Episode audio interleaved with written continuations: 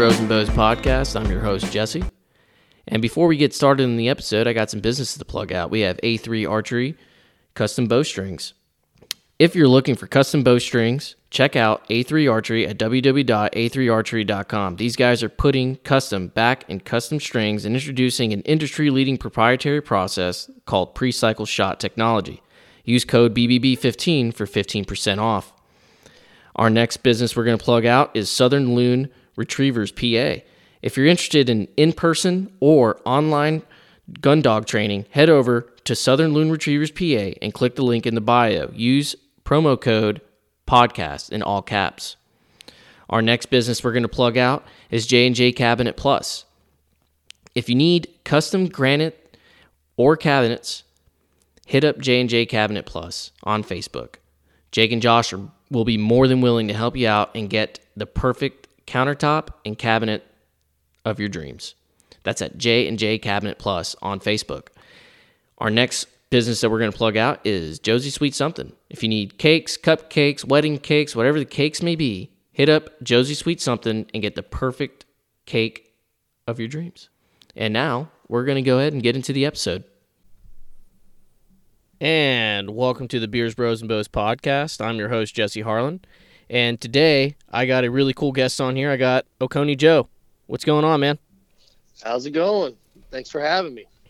Oh, dude, it's no problem. Um, uh, you know, me and uh, Oconee Joe, we kind of met over the uh, Facebook group, that uh, kayak kayak group uh, uh, page. It's uh, yeah, kayak Georgia, I think. Yeah. Yes, kayak Georgia. So if you guys aren't following that page, you should. It's it's really good. Uh, a lot of cool people on there that are kind of showing their passion for getting out there and kayaking, and that kind of brings me to my uh, kind of why I'm doing this episode now is because I've I've originally you know a lot of this is always just done the, the outdoor space as far as the hunting portion goes. I've kind of covered that a lot. Um, because it's in season, it's kind of something that I was kind of dri- driven towards. And now that the summertime is coming up, I really want to start diving into more of the outdoor sports that follow, you know, into the summer with the fishing, the kayaking, the camping, and that's what that's why I got you know Oconee Joe on here now. And uh, you want to go ahead uh, introduce yourself, brother, and uh, kind of give the uh, the audience a little uh, elevator pitch of you know what you who you are and what you got going on.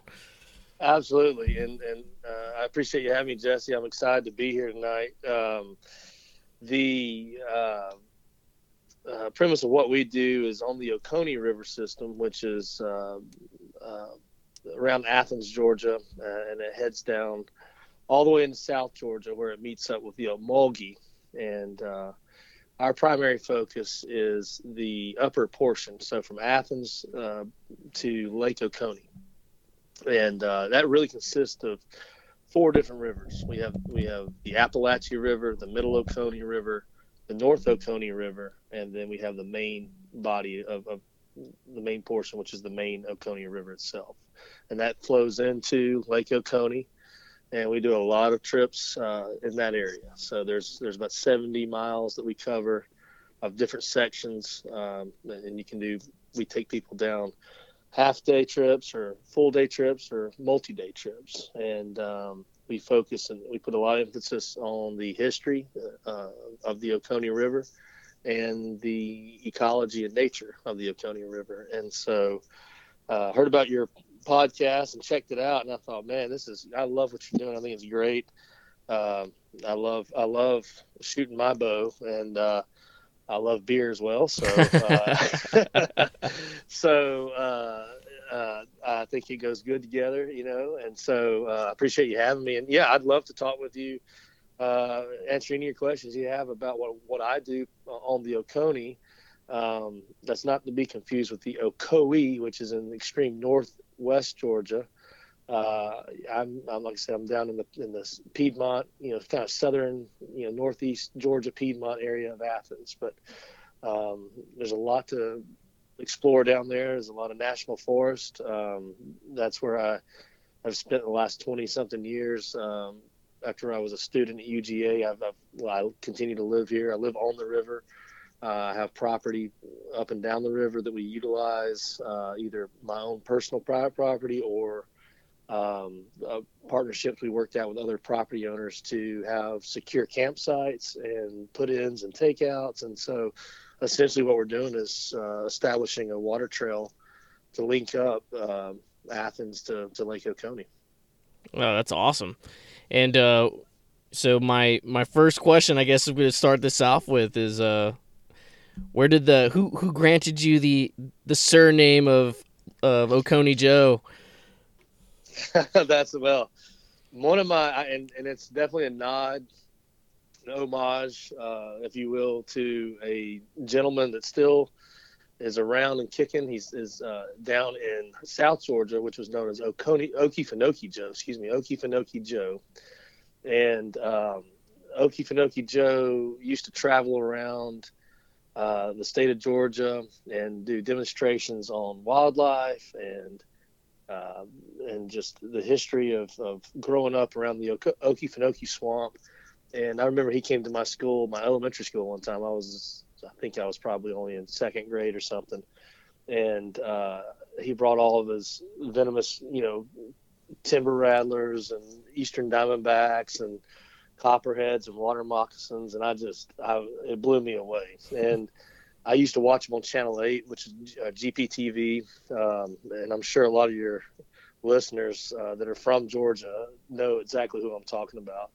I've had the pleasure of meeting him a couple times. He's a great, great gentleman, and uh, I owe a lot to kind of the inspiration to that. Mm-hmm. Now, now the Oconee Joe part is not really. Um, I don't walk around calling myself that all the time. it, it's so that's a lot to live up to. But but what I what it really comes to symbolize is I'm just the latest Joe that's out there paddling these waters and learning the history and, and trying to maintain that history and uh, share it and, and also learn as much as I can about our natural world along the river.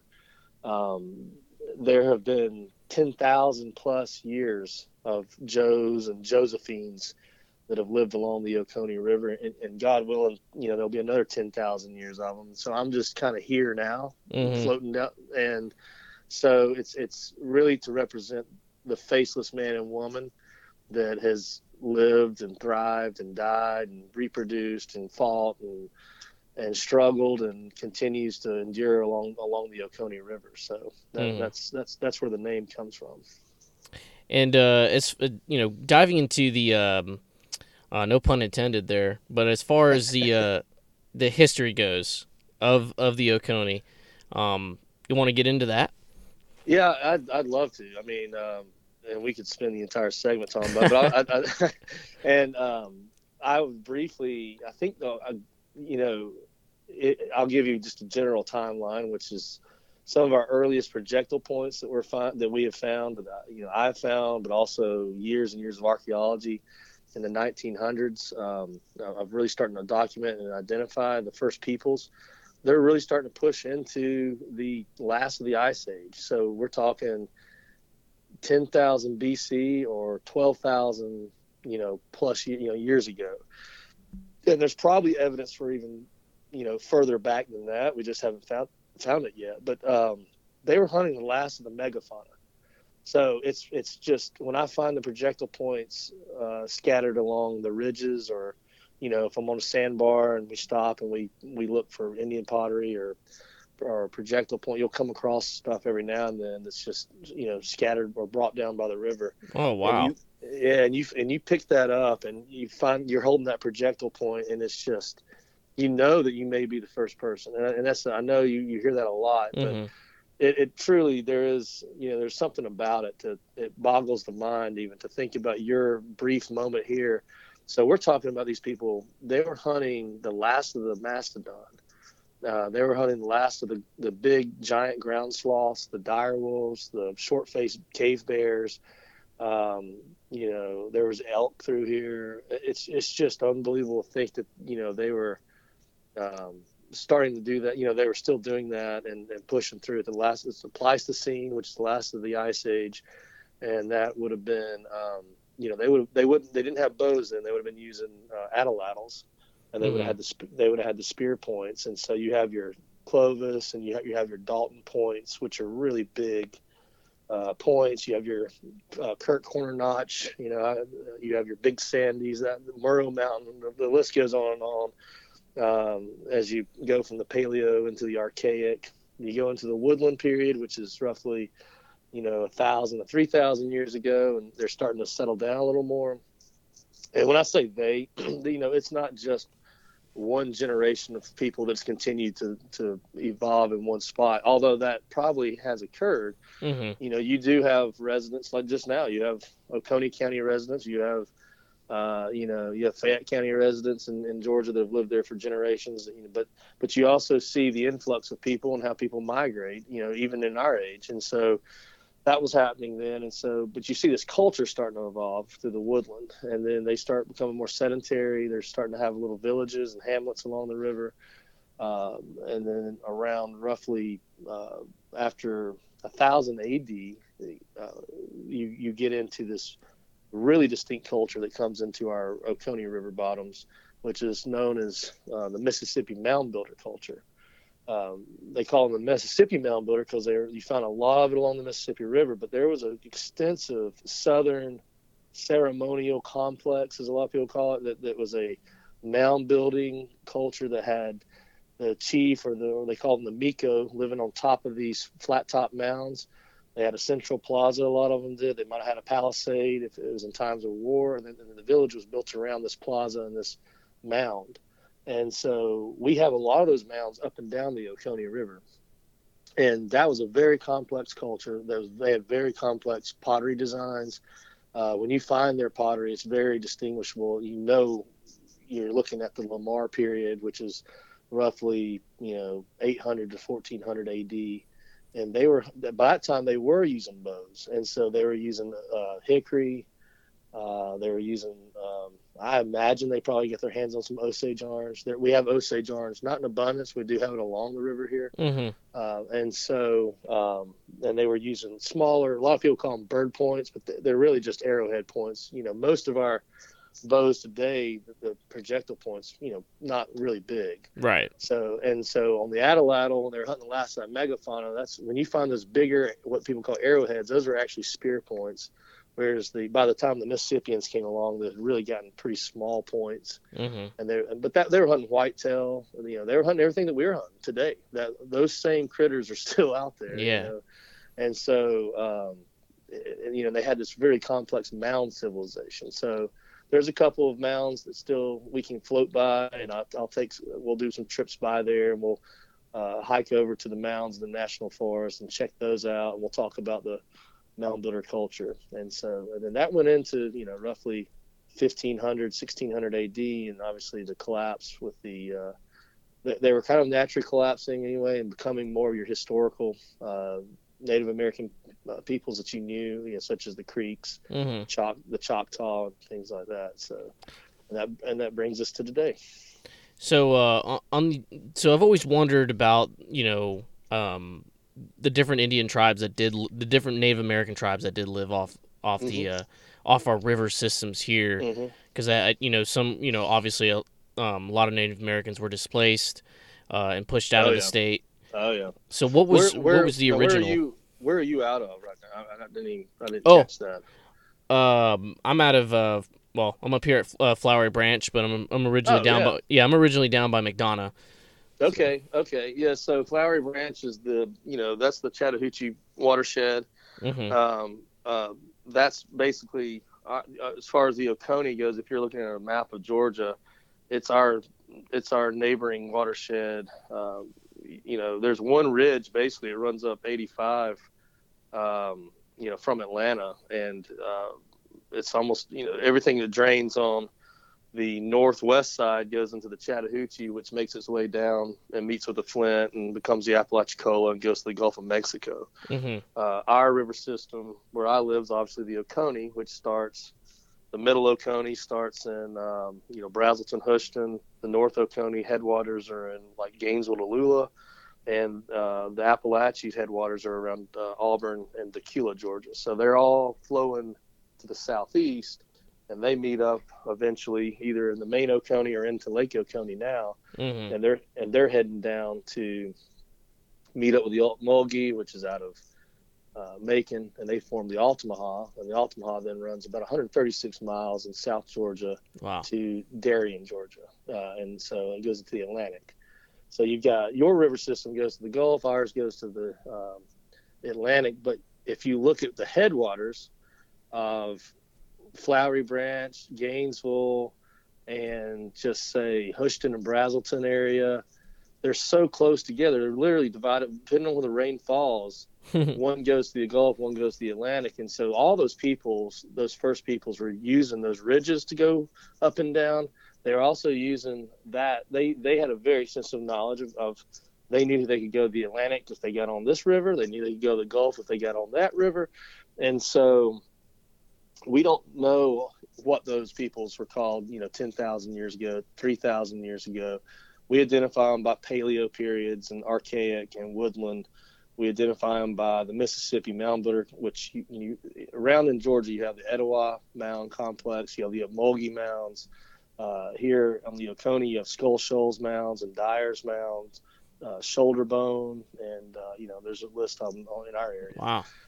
So that was a distinct group of culture. Now, what I think you were asking, and it's, it's taken me forever to get to, but we're is that, is that uh, the historical, what we know is more of the historical tribes, or, mm-hmm. you know, and those were the Creek, the Cherokee, and things like that. The, it's now believed that Cherokee were an Iroquois-speaking tribe from more uh, northeast uh, United States, so they came out of Ohio, you know, Virginia, and they and they pushed down. They were trading, and then they began to push down and, and kind of colonize and take over. So they they really don't arrive to our Georgia scene until about you know 15, maybe 1600. So you know the Spanish and, and the British were already starting to try to push into these areas at the same time. Uh, traditionally, um, the, once the mound builder culture fell, um, those descendants kind of evolved into the Creek nations. And so that's what, you know, if you're in Flowery Branch, if you were in, uh, you know, certainly in my neck of the woods in Athens and down to Lake Oconee, Milledgeville, Eatonton, um, you had the Creek nations. There's a Creek Confederacy. Each village almost operated like their own um, kingdom, uh, a lot like some, in a way, a lot like some of the Greek city states. Um, mm-hmm. So they, they were very independent. Um, but they formed, you know, and they obviously there's alliances and there's enemies between towns. It was, you know, it had its own intrigue in itself. So I guess to answer your question, a very long way, you know, there was different cultures throughout time, but the most historical that we know of is, is what we we call the Creek Nation, the Creek Confederacy, and then you had the Cherokee coming out of uh, pushing out of like North, you know, into North Carolina and into North Georgia. You know, Young Harris Blairsville, Hiawassee, and you know parts of North Carolina and Tennessee. So very interesting. Yeah, the, I mean all that stuff. It, it, it's just fascinating to me because I know when I go, um, I usually kayak down uh, down the Flint. Um, and I oh, love oh, yeah. it. Me and my buddy, we, we're obsessed with the Flint River because it feels like you're going through Alaska one second, then you're going through Florida, and then you're going through Montana, and it's just just all the different things going on on the Flint. Like it's just an amazing river system and uh, it always gets it me really thinking. Is. It always gets me thinking that I'm just like, man, like the people that did live here that got to experience this back then. I wonder what it looked like, uh, you know. And then and then just going to more of the modernization period of time, like you, you'll pass that giant railroad station or exactly. not, uh, the railroad tracks, and you're just like, there's a train that ran through this Boy Scout camp at one point, and you mm-hmm. just it just blows my mind.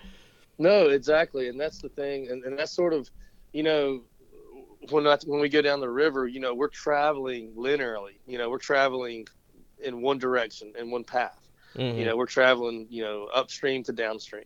But the time periods that you pass are all mixed up now. So you may go by, you know, a Native American site and you may go by a mill site, and you go back to a Native American site, then back to maybe a, a early American site. So all the time periods are mixed up as you go down the bank because it just depends on you know, if it was a mill town or, you know, abandoned mill town or old dam or, you know, if you're, uh, you know, what, what you're, what you're, you know, or old Indian mound. So it depends on what you're going by, but it's always, uh, that's, and that's sort of the whole thing that we try to encompass in, on the Oconee River watershed is that, you know, again, there's 10,000 years. That also includes the, the American frontier period. It also includes uh, the slaves. It also includes it, uh, the you know the plantation, and it also mm-hmm. includes the mill towns that existed in, in the Industrial Revolution.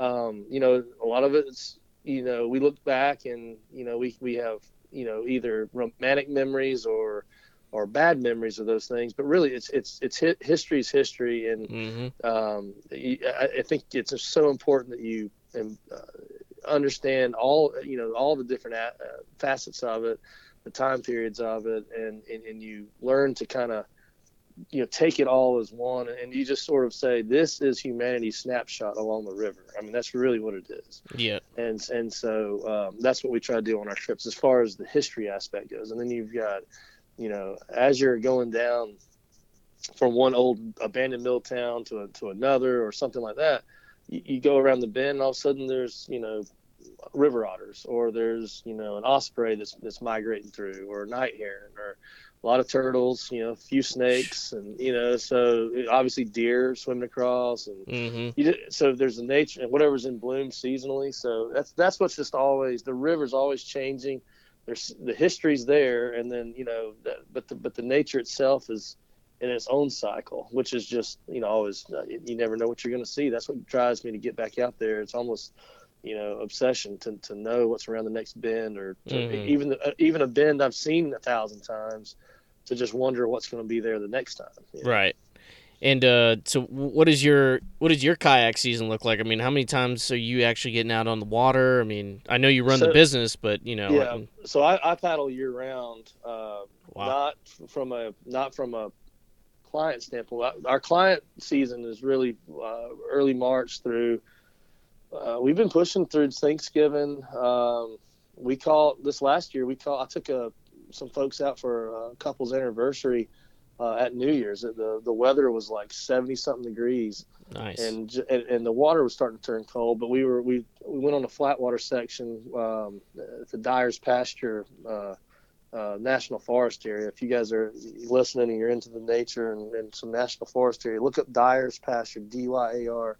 It's it's a beautiful area. The, that's where the uh, main Oconee River is flowing into the northern part of uh, Lake Oconee, and it's it's really acts like a uh, it's a you know freshwater delta. It breaks up. Uh, the river goes into different sections and braids out and fingers out, and there's backwater swamps and there's reeds and marsh islands and, and there's a lot of migratory waterfowl, big duck area, big duck habitat come through there. So we took people down there New Year's Eve. We caught it just perfect, you know, and so uh, but our typical season is like March through November, and then I'll continue to paddle year round, um, just to continue to explore, try to find new things, and then also there's a little bit of river maintenance and everything uh, on the middle and the north, which are shallow, uh, narrower uh, banks, and so sometimes you'll get a tree fall in the wintertime, and you either need to avoid that area or try to get in there and cut a part of it out so you can continue to go down there. So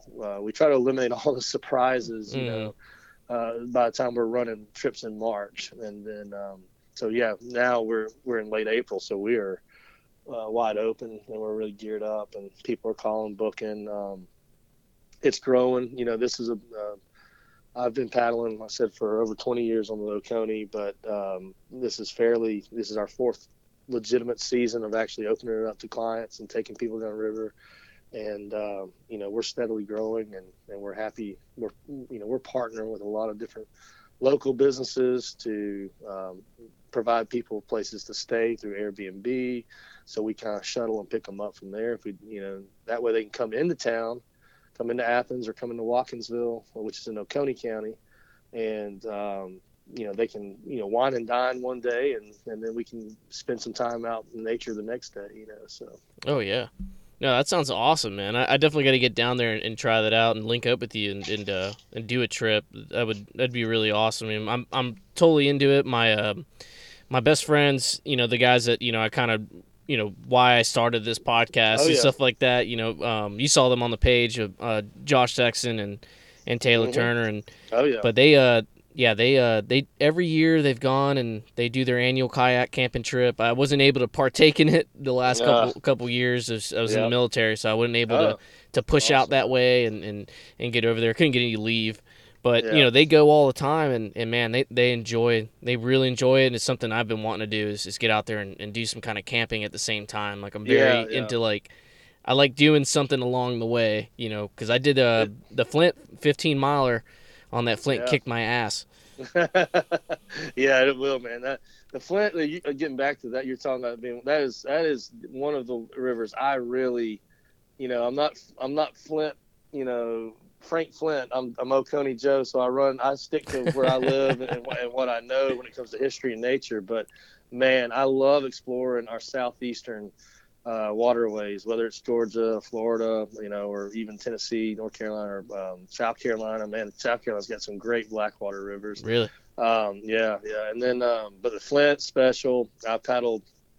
I grew up on the Chattahoochee around uh, Lake Lanier, above, below Lake Lanier. I grew up uh, paddling the Etowah. And so those are just fantastic rivers. Um, I've paddled. Now, when the Flint meets the Chattahoochee, um, that's Lake Seminole, and uh, from there's a dam there, which is well, I think it's Woodruff is the name, Woodruff Dam. There's a lock, big lock through there, but we there's a launch just below there on, in the Florida Georgia line at the, in, in a town called Chattahoochee, Florida, and from there the Flint and the Chattahoochee cease to exist. They they terminate, but they form the Apalachicola, and I've paddled from that from there from the, the confluence there and the, and the uh, the st- Georgia Florida line all the way to the Gulf of Mexico, which is about 106 miles. Wow. And, yeah, and that you talk about wild and remote. I would highly encourage people to Google the hell out of that and start coming up with a route. Um, you can do it in motor. uh, The, the river's huge down there. I mean, obviously, so you're in.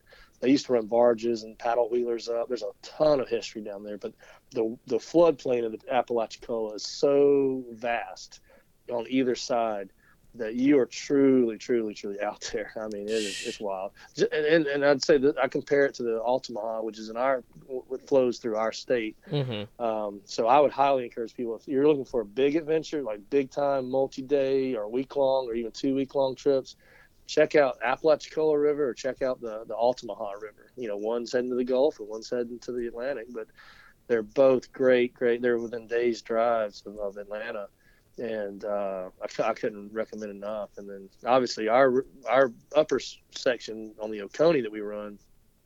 Um, we run multi-day trips and we run from basically Athens into Lake Oconee, which is about 40 to 50 miles, but, but we can break that up over a couple days to where you're not just killing yourself. Um, and then we stop along the way. You know, so we, we, we eat pretty good when we're out there. We, we pride ourselves on not on not doing peanut butter and jelly sandwiches. I've got a pretty I've got a pretty cool little propane wok that I use that you can cook up, you know, bacon and eggs one minute and uh, you know, fajitas the next, you know, Mhm. flank flank steak fajitas and stuff like that. So um that you're right. The more time you can spend out there on that water, you know, continuously, uh you you really start losing the the um the time clock that we keep in our daily lives, you know, like in our working lives and our, Mhm. you know, running around to, to, you know, office or the, to the shop, uh, you know, running around to the ball games and, you know, whatever else we're doing. Uh, the river has its own biological clock, you know, so to speak. And it's sort of, you start shedding that and you really, you really become on river time. And so, um, I, I know what you mean, man. Like I said, it's, it's, it's, it's a whole different way of travel, you know. It's Oh, yeah. way, it's a whole different way of life. So So, uh, with you going down that, that far down the river, you said going to you know in the Florida Georgia line. I mean, any uh any brushes with gators up? So, one the time I did it, um, I actually worked on a crew. That we had a support uh, pontoon boat, a big pontoon boat, and it had like uh, two, two fif- two twin two fifties on the back, and Mhm. it had like it, it was, I think this thing was like. 48 feet long so it was designed to carry a lot of passengers and stuff like outdoor like it, it came it was it's docked down in Apalachicola, which is on the on the bay, on the in the Gulf, at, at St. George Island. So it's there. So I was down there on a fishing trip with my my brothers and my dad. We do like a fall annual fall fishing trip. We go down there for um, speck, speckled trout, sheep's head, redfish, you know, anything you know we can catch around Apalachicola. Mm-hmm. So it was around it was around um, Halloween. So I called the guy that was organizing the trip and I said, "Hey, instead of me having to go all the way back home to Georgia and then come back down the following, you know, like two days later, I said, can I just ride the crew support vessel up to the Georgia Florida line and I'll work as a crew on the way up and then on the way down I'll you know I'll, I'll paddle." And he was like, "Yeah, yeah, but you really got to work." And I was like, "Yeah, no problem." So we went up the river, and it was like 80 degrees, man. And there were there were there were gators sunning everywhere. Jeez. And yeah, it was. And um, this pontoon was pulling another like 18 foot uh, customized pontoon trailer, uh, and it had uh, racks for like 20 kayaks. So at nighttime, we didn't make it. This thing's a slow moving thing, so you don't make it all the way up the river the first day. So we had to stop and we anchored off and, and tucked in behind this sandbar on the river. And a couple of those folks slept on the beach, but I had been seeing gators like all day. And you know, local people down there, oh, you swim with them, and you know, you can hang out. I wasn't really too sure about all that, so I had a, a hammock, so I slept in. I, I, I, slung, I slung my hammock in the the empty kayak racks, and uh, uh, slept there pretty peacefully right there. I thought, but then I thought, well, if one comes up around the water, but they don't really mess with you. But uh, I do. I can. I can tell you that like when I, I would do like my morning like face washing and you know like you know washing off on the river, I was pretty quick about things. I wasn't. I wasn't ling- lingering around like in knee deep, waist deep water. you know. Yeah. But uh, but on the way down though, we had a hellacious front move through. So on the way down, it turned like it, it dropped from like 80 to like 50. A ton of rain and wind, and so on the way down, I, we didn't see a single gator, and and we uh, I paddled all the way down, you know, back to Apalachicola. Um, and the goal is if you go the first weekend of November, that's the blessing of the fleet. That's like the uh, seafood festival. So we arrived back in to Apalachicola, and we were actually part of the blessing of the fleet. We were in there with all the, we were in there with all the shrimp boats and stuff. So it was really cool. They had a like a priest like you know blessing everybody as they went by. So yeah, it was it was real fun. But man, I was exhausted. I mean it, it's it's fun. But you you got to really knock out about 20 miles a day consistently, wow. you know, to get on down the water. Uh, but man, I'd do it again. I would definitely do it. And, and same with the uh, the Altamaha, you know, heading to Darien, Georgia. Uh, man, it's it's such an experience to to really get on some of that mm-hmm. uh, wild. It's it's truly wild, wild territory out through there. So, so uh, you know, going into your more into the your your kayak setup because that's what I want to know. And you know, we talked about how you're you know you're doing these long paddles and you've been paddling mm-hmm. for years. So I know you got some advice for the folks that are like, "What's the best kayak to get?" And then especially for guys who are more into the you know kayak camping kind of scene. Yeah, yeah. You know, what's what's kind of the best outfit for that? Well, uh, I, the, the the rule of thumb that I have for this is it's just like a uh, a toolbox or your or your you know you know your guns or even your fishing setup. Um, there's no one boat that I've ever found that can do it all. Um, so depends on you have different tools for different jobs, and so if you're obviously if you're in more rapid, you know, or so to say whitewater, you need more of a whitewater boat. Um, you know, if you're just you know down cruising, you might get away with a, a sit on top or you know um, you know, something like that. I'm a canoe guy. I grew up paddling a canoe, so I, I paddle more of a canoe. And, I, and plus, running, being the guide, I'm running, I'm carrying the coolers and, and mm-hmm. some other stuff. So I'm carrying more gear. Um, but I also have, uh, you know, plastic, you know, roto molded uh, plastic boats, and I use native watercraft, which is out of Asheville. Well, it's Henderson. I think it's Hendersonville, North Carolina, which is outside of Asheville. But they, um, uh, they're kind of a kayak canoe hybrid. You can look them up. They've got a lot of different models. I use the the Ultimate FX, um, and um, they've got a gunnel to it like a canoe. They've got a seat. It's almost like a beach chair, so it's very comfortable. And it has an, uh, but it's still an open boat, kind of like a canoe. So you're not sitting inside, but you're not sitting flat on the on the boat. Mm-hmm. Um, you know, if you look it up, you'll see. You know, you know, look up Ultimate FX for me and for what I found on our Oconee River, we're running class ones, maybe a class two, depending on the water conditions. But we're running a lot of flat water down through the national forest into Lake Oconee. This is a very stable boat. It's very good for, uh, like I said, I'll carry the coolers and the common area, so to speak, gear, like mm-hmm. you know, cook cook stuff and and you know you know tables and stuff like that but each client or each person on our trip carries their own personal gear. So their you know their day bag their you know in their in their tent and stuff like that. That that boat can do it all. And i've taken that boat from uh, the mountains to the ocean um, you know so um, a good all-around boat probably for our georgia river would be some sort of um, sit on top. Um, the, if you look in a lot of these uh, Facebook pages, groups, or forums uh, online. There are some, just like with anything else, hunting, fishing, mm. biking, off-roading, overlanding.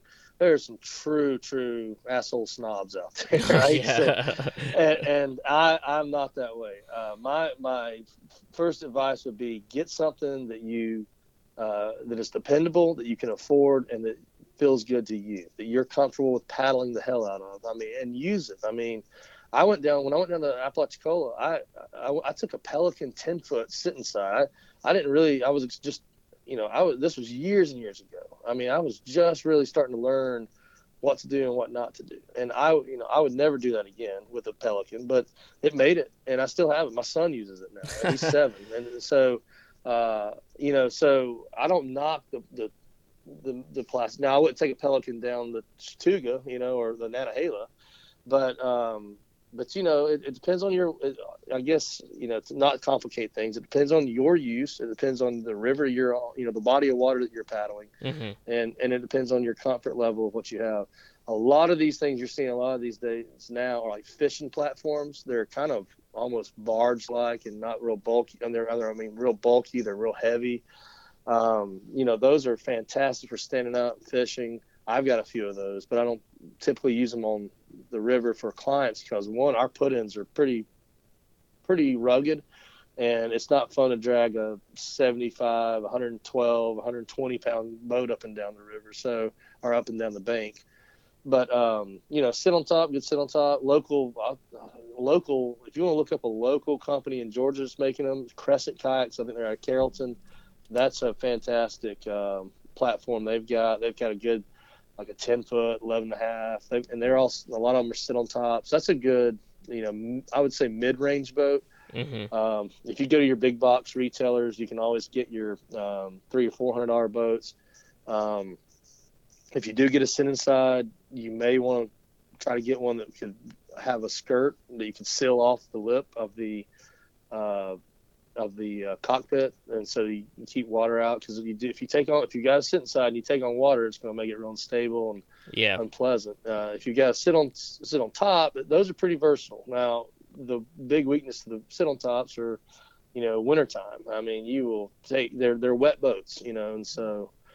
Um, you know, my, my, like I said, my go-to, I've got the native ultimate FXs and, and I'm not, I'm not sponsored anything. That's just the ones I've used forever.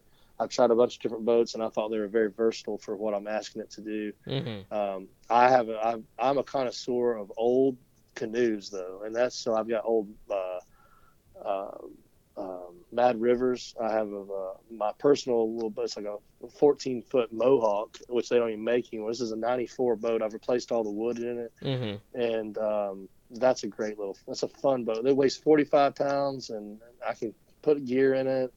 I paddle the hell out of that thing, so I love it. But um, it, again, you just got to get what you want, and uh, you know you got to look at, you got to analyze, you know, the the type of water you're going to paddle. Right. Yeah, and then and you know, let's say again going back to the Flint because that's really my big experiences with that one. You know, it's a lot of shoals, so you're hitting yeah, you're yeah. hitting a lot of shoals. So you need something that you know where the you know the bottom of the boat is definitely going to be tough. It's going to be able to take that beating. Mm-hmm. Um, so far, my experience, you know, I, I run a lifetime uh, Tamarack, and, and I yeah, love that yeah. thing. And it and that thing, I've beat the shit out of that thing, exactly. pretty good. And uh, you know, that, yeah, I mean that's and, and that, that's what I'm saying. And, and, and, Tamarack, that's a that's kind of that's a sit on top, right? Yeah, yeah, yeah. And see, the thing about that is when you run shoals with a sit on top, you know, if you'll run it, if you once you start getting familiar with your lines that you need to hit and the eddy lines, the you know, as they say, when you go between two rocks and the water's going downriver, when in doubt, look for that V that's that's being formed by the water. If you'll hit that, those V's are the eddy lines, and so if you can go left or right, once you run that, you can get to the calmer water. Those sit on tops are fantastic. Worst case is that you tip off, and so and you just have to climb back on. That's the that's the virtue of those boats is that they're really really good boats for just saying oh, oh damn because you know rule of thumb is if you get on the water whether it's the river especially but whether it's even a lake you will swim at some point and so what we always say in, in, paddling is that you're always in between swims. I, I haven't swam in a long time, but next time I go out, it very well may happen. and it's going to happen probably the way you least expect it, you know, and you'll look back and you'll analyze it and, and you'll say that was a dumb, dumb mistake. But always be ready to swim. Uh, and so, you know, like I said, a sit on top is really good. You kind of roll off and you can jump back on or, or, you know, at least kick over as a, as opposed to sitting side if you if you roll out of that, it's going to take on water and you're going to have to drain it. So that's just something yeah. to be mindful of. But if you're going to run a lot of white water, um, you're going to need a skirt on the in, sit inside, and you're going to need to uh, wear a helmet and, and, and, get your roll down good. And once you do that, man, you can play all day in those things. So really. I'm not a I'm not a snob between a kayaker, canoeer, paddle boarder. I've got I've got all of them, and so and it, like I said, it's a tool. Uh, much to my wife's dismay, I always tell her, "I a baby, but th- we need this one because it, it, it, it, does that." You know, it's like, so it's like you know, it, you know how it is. I mean, yep. Just, it, just you know, it's like, um, but she, I mean, yeah, exactly. So uh, you know, once once, but once she's she paddles a lot, so once she's seen it, she's like, "Oh wow, yeah, you're right. This thing's this thing's really good for you know this section or this this boat was good for that." So yeah, now I just need to convince her. You know, we need uh, more John boats, uh, pon- pontoons, uh, center consoles, and, and things like uh, that. Yep. I'm telling you, that's uh, I think that's every husband's uh, yeah. dismay. You know, trying to convince his wife that he needs more things of the same thing. Oh, yeah, that's me with that's me. I'm like, oh, I, I got to get this Ascend kayak. You know, I need it. I've been bugging her yeah. about it. You know, I'm like, the storage space is really good. I need a 12 footer.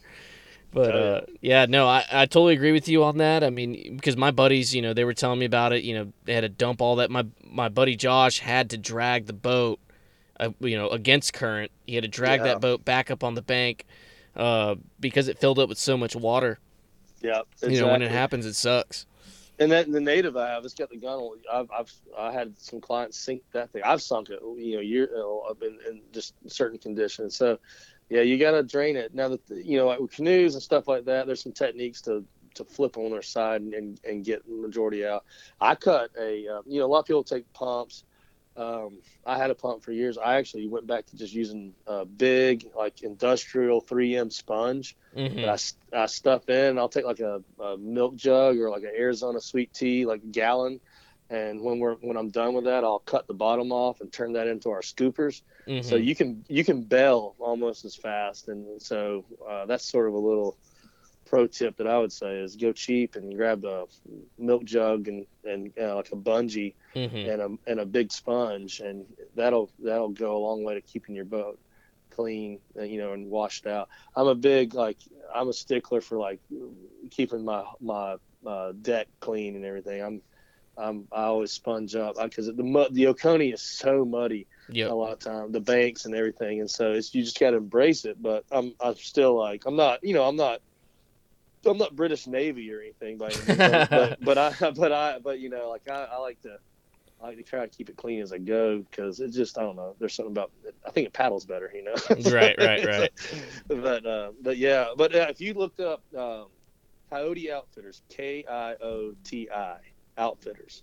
They're out of Watkinsville, and they carry natives, they carry crescents, they carry Old Town, they carry Diablo, uh, Diablos, which is like a paddleboard uh, fishing hybrid. Oh, I've carry, seen those. Yeah, those are cool. Yeah, they are very cool. They uh, they carry NuCanoe. New Canoe is a great great platform for a versatile uh, thing. They're a little heavier than the natives, but man, uh, I could I could probably go with some NuCanoes. Um, Mhm. That and if you're really into fishing, those are some of the best boats I could think of. And Yeah. you know, so Yeah, I've seen those. Uh, some other ones too, are uh, like Jackson kayaks. I've seen Yeah, those, Jackson. and, and those are those are really nice. But I mean, the prices for some of these kayaks are, it's a it's astounding. I, I might as well buy a motorcycle.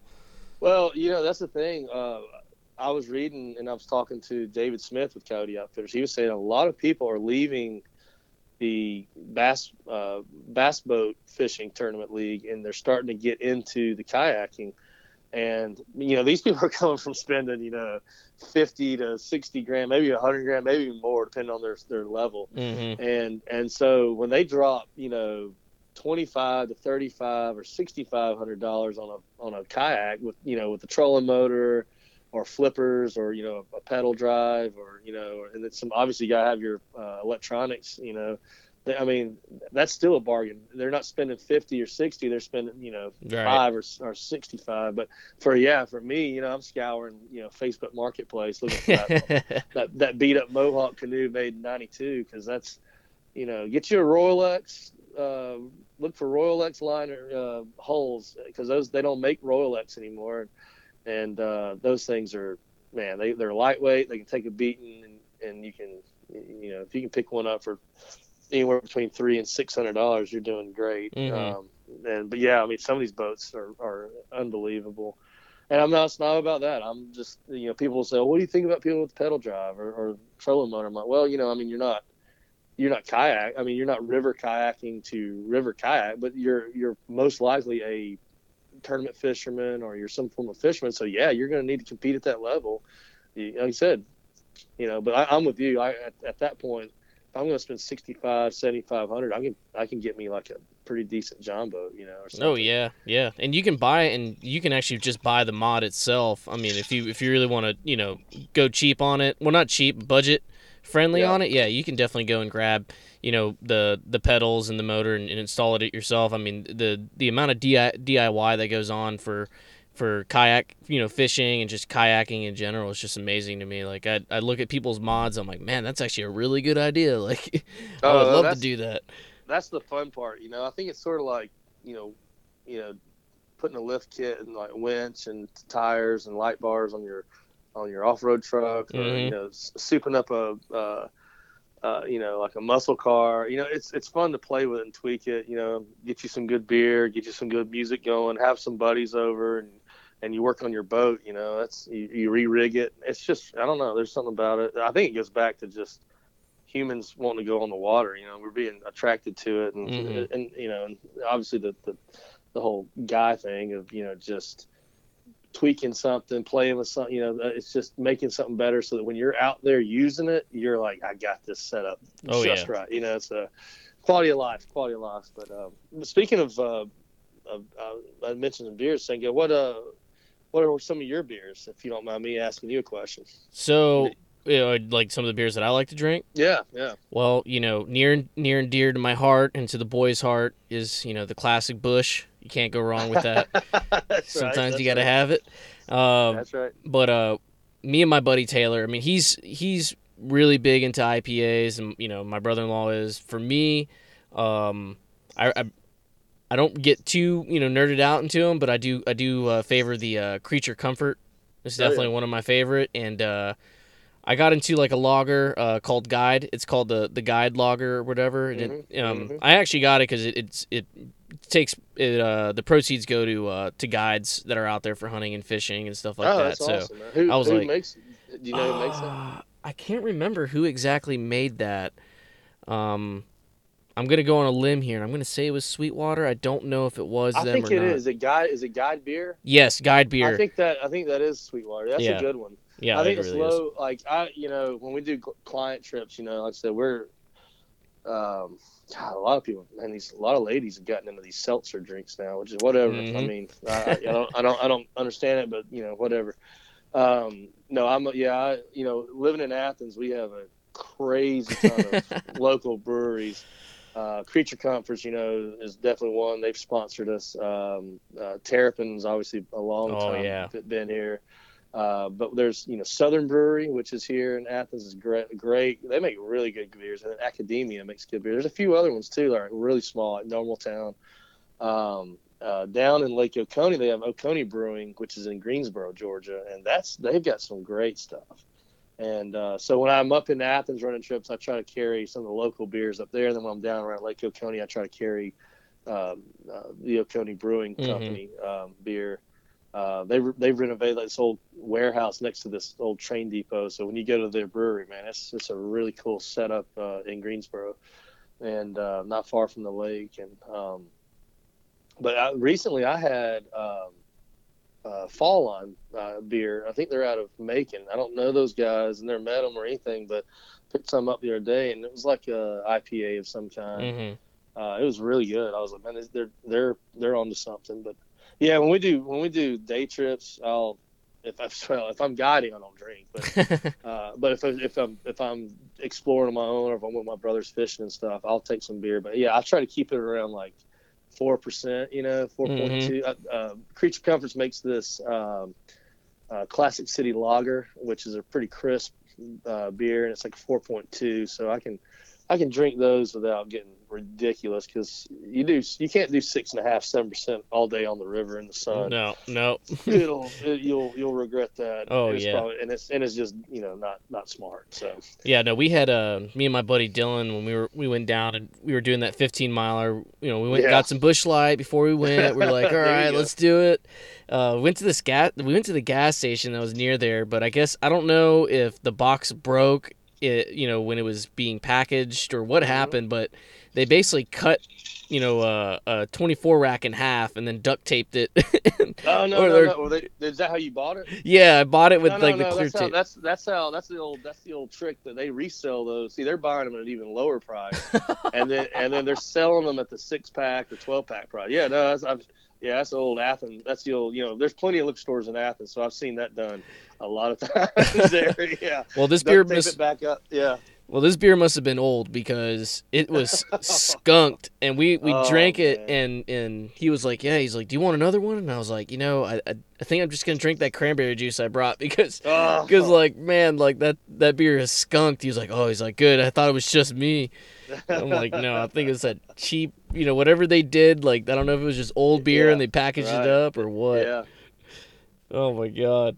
Oh yeah, definitely, definitely, man. Yeah, but that's all. That's awesome. So, uh, so Joe, when it comes to, um, getting out on the ocean, have you gone and, and kayak, you know, done some ocean kayaking too to, to kind of, you know, make yourself the Swiss Army knife to speak for this? this yeah, round? so so I, when I'm in Apalachicola, I'll go out to the Barrier Islands, which is St. George, uh, uh, Dog Island, Little St. George, St. Vincent, and uh, Indian Pass, Cape San Blas area. So it's that whole stretch down to there.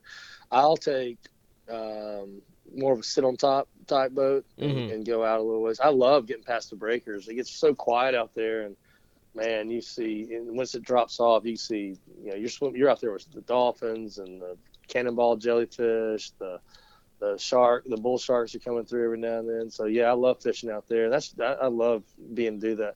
I'll try to anchor a lot of times uh, if I Mhm. can. If I've got an anchor that can, you know, most of that on the on the Gulf is pretty shallow. So if you've got, you know, 20 feet, you're you're good. Um, you got to watch out for the swell. You want to try to always stay, you know, riding the swell kind of perpendicular to it, not sideways to it, you know, parallel to it. Mm-hmm. Um, uh, now, I have paddled out, you know, talking about the Atlantic, uh, where all of our water, where all this water, where I'm sitting right now talking to you, this the Oconee, it's heading to the Altamaha, the Altamaha, like I said, it's going to Darien.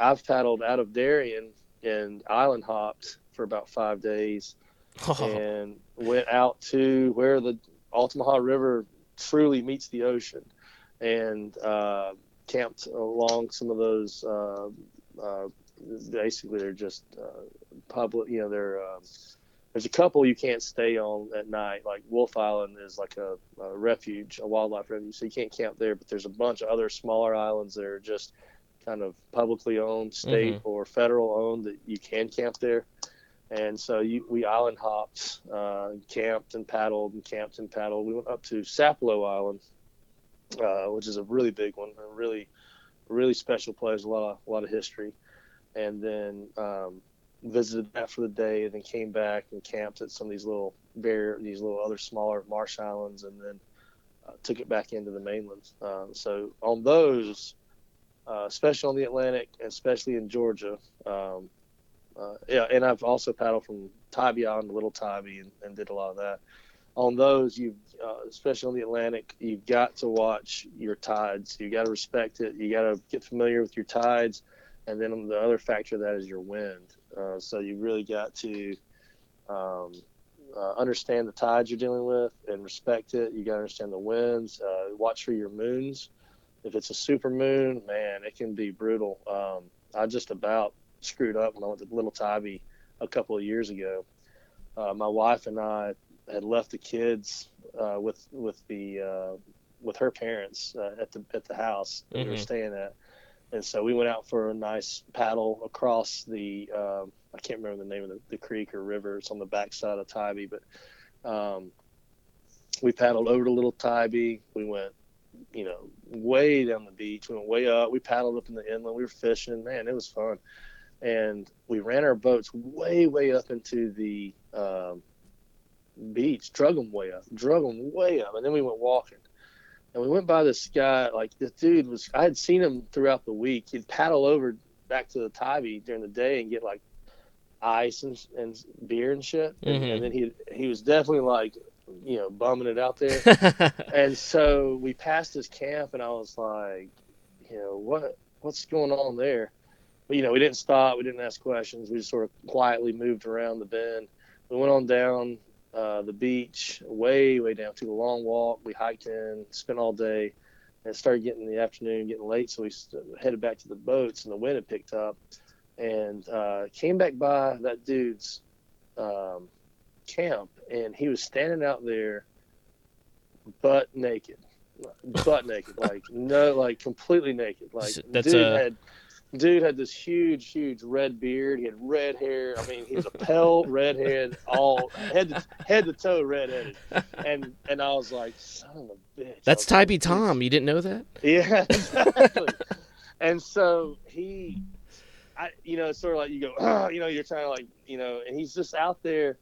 And then I look over and one because there's a lot of driftwood there where he was camping. It was like this where the part of the island's eroding into the sea. Mm-hmm. He um, he had an axe. So he had a double-headed axe, butt naked, and I stuck in one of the stumps nearby. And I was like, man, what what's about to happen here?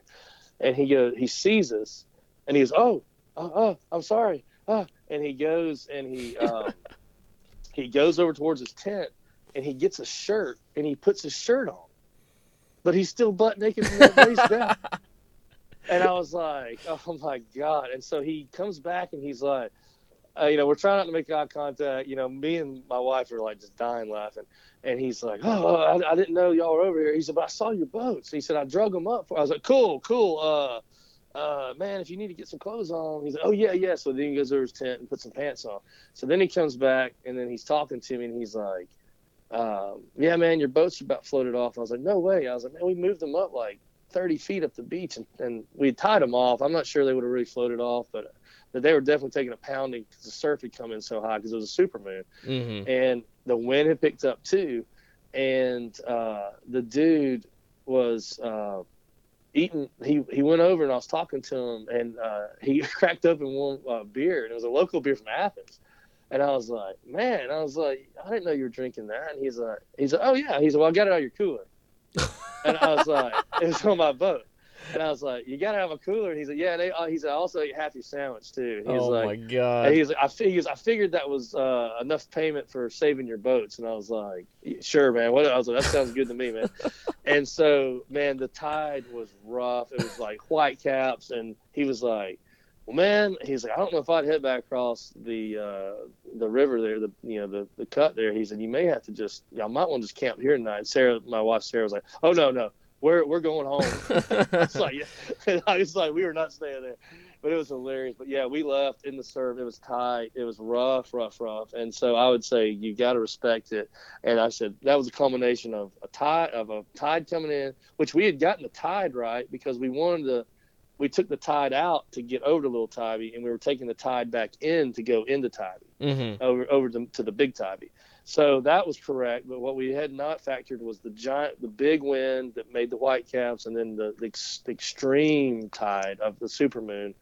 Um, and so it was insane. Uh, but yeah, it was crazy. That dude ended up being. He gave me a CD.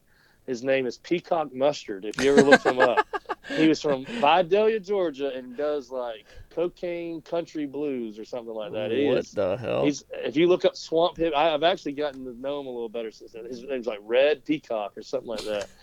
uh, he's he's a character. Uh, he's a character. But anyway, yeah, we made it back. Uh, there's a great boat ramp on that backside too. If you ever look up Tybee over there. hmm Um, but uh, yeah, yeah. So That is that is too much, man. So you know, you, I like how you talk about. You know, it's basically you learn how to read the water. Um, you know, when you're doing that, uh, who you know, how did you kind of like learn all that? Like, who who taught you that, or did you was it kind of like a self taught thing, and you kind of just started paying more attention? some of it was self-taught to start with because um, I was, well, I grew up with my dad on the Chattahoochee and around Settles Bridge, which is pretty rough back then. But I think it's a park now. Um, but Settles Bridge used to be pretty rough, so you never knew who you were going to roll up on when you pulled up there. But uh, we used to go trout fishing through there, and then Dad had a sailboat on Lake Lanier, and he's also had center console. He's always been a stickler about knowing the rules of the road, so to speak, the, as Mhm. they call it, like the the navigational. And so when I got a kayak and a canoe my own when I was at UGA, it, I, I wanted to do it right, but I still didn't because I was just really naive. And so as I got older, I started trying to find other people that were more expert than me that I could, you know, kind of tag along with to, to Mhm. learn from. And so there were some in, local individuals in this area that I was able to, to paddle with and, and get to know. And some of them are uh, passed on, and some of them are I still paddle with them.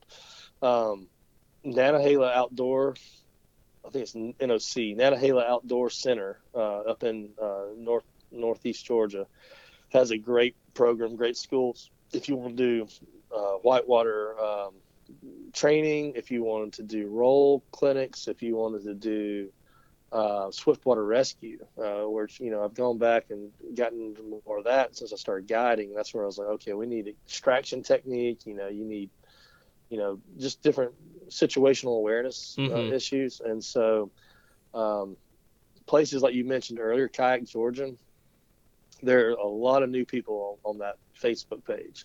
But that is, you mentioned earlier, that's some of the nicest people. I couldn't agree more. I mean, they are the most inclusive and um, and just welcoming group of any any Georgia paddle group I've I have seen. Like I said, there's always snobs and everything. Oh yeah.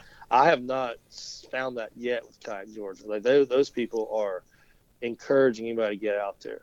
Now, I think if you go out there, you can't always go along with what everybody's doing. You've got to make your own decisions on like your lim- you got to know your limitations. hmm So, but you can build up to those, and you can surpass your limit. You can ex- you can expand your limitations. So, um, you know, find the trips with Kayak Georgia or another group like that that you can partner up with, and you know, if it's flat water to start with, or a lake, or you know, whatever, um, you know, uh, you know, do that. Don't don't be turned off by it. Um, don't be intimidated by it.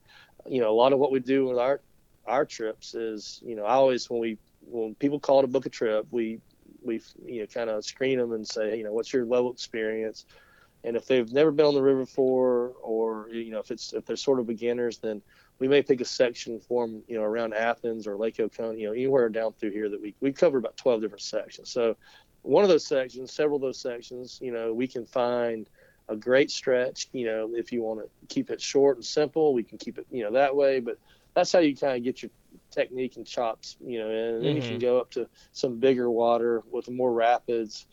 Um, you know, as I said, for me, it was it was trial and error. The very, I had a good background with, with just boating with that with my father, but um, the the actual paddling came in a lot of dumb luck to start with, and then I said, "Wow, you know, I need to I need to know what I'm doing better." So I started educating myself either through a class or two or a lot of reading. Man, YouTube, man, you can see a lot of YouTube. Uh, you know, obviously, there's nothing better than the actual Right. uh, ex- experience uh, of, actually getting out there and doing it. But that's where these other paddle groups, um, you know, come into play that you can kind of meet up and go.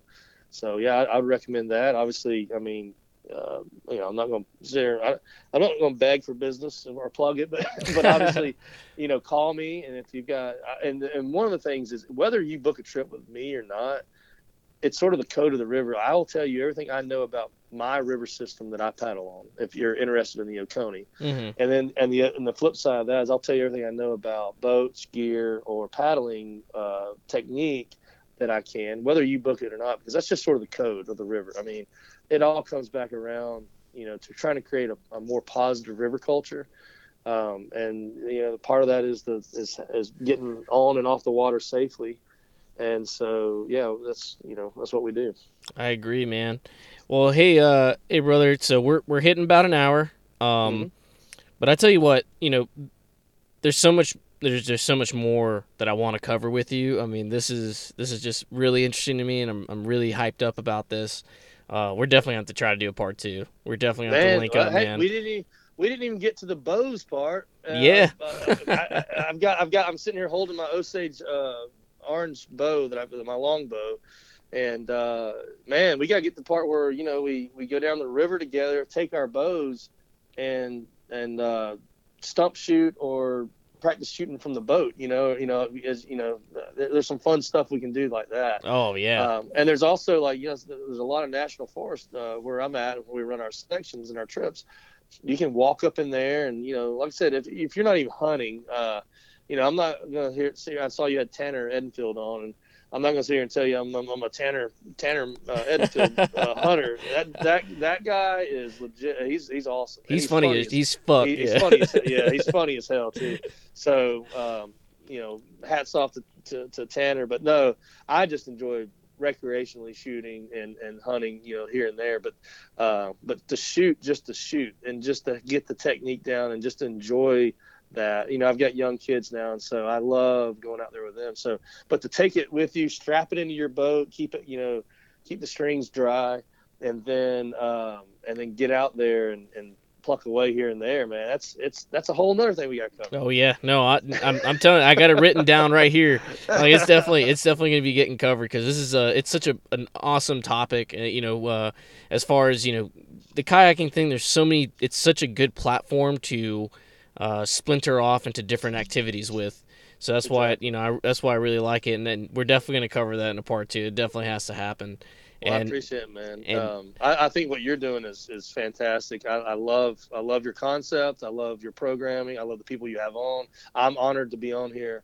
Uh, so thank you for having me. I, I really, really, truly appreciate well, I, it. I appreciate it, man. Thank you. Uh, you know that means a lot. You know, and and that's why you know when I got invited to get onto you know Kayak Georgia page, and just like you know, just like we were saying, you know, um, you know, it's in a, this inclusive thing, you know, where everybody they want people to succeed and they want people to like go ahead and try this. And you know, by no means am I like you know big into like you know being super soft and a snowflake or anything like that, but I do believe that it's it's a good thing to to open up doors to people. You know, not that everyone needs a trophy or anything, but no. the fact that there's a community out there willing to help people and teach them that didn't grow up doing that. And again, yeah, you know that's what that's why it falls into line with you know my with my podcast because that's what it's about. You know, just dudes that don't know what the hell we're doing, but we're gonna learn it, and we're trying to learn from people who are you know who have done it and you know who are experts in their field and, and try to bring that to everybody else because you know just like that page you know it's that's what that's what it's all about like you know absolutely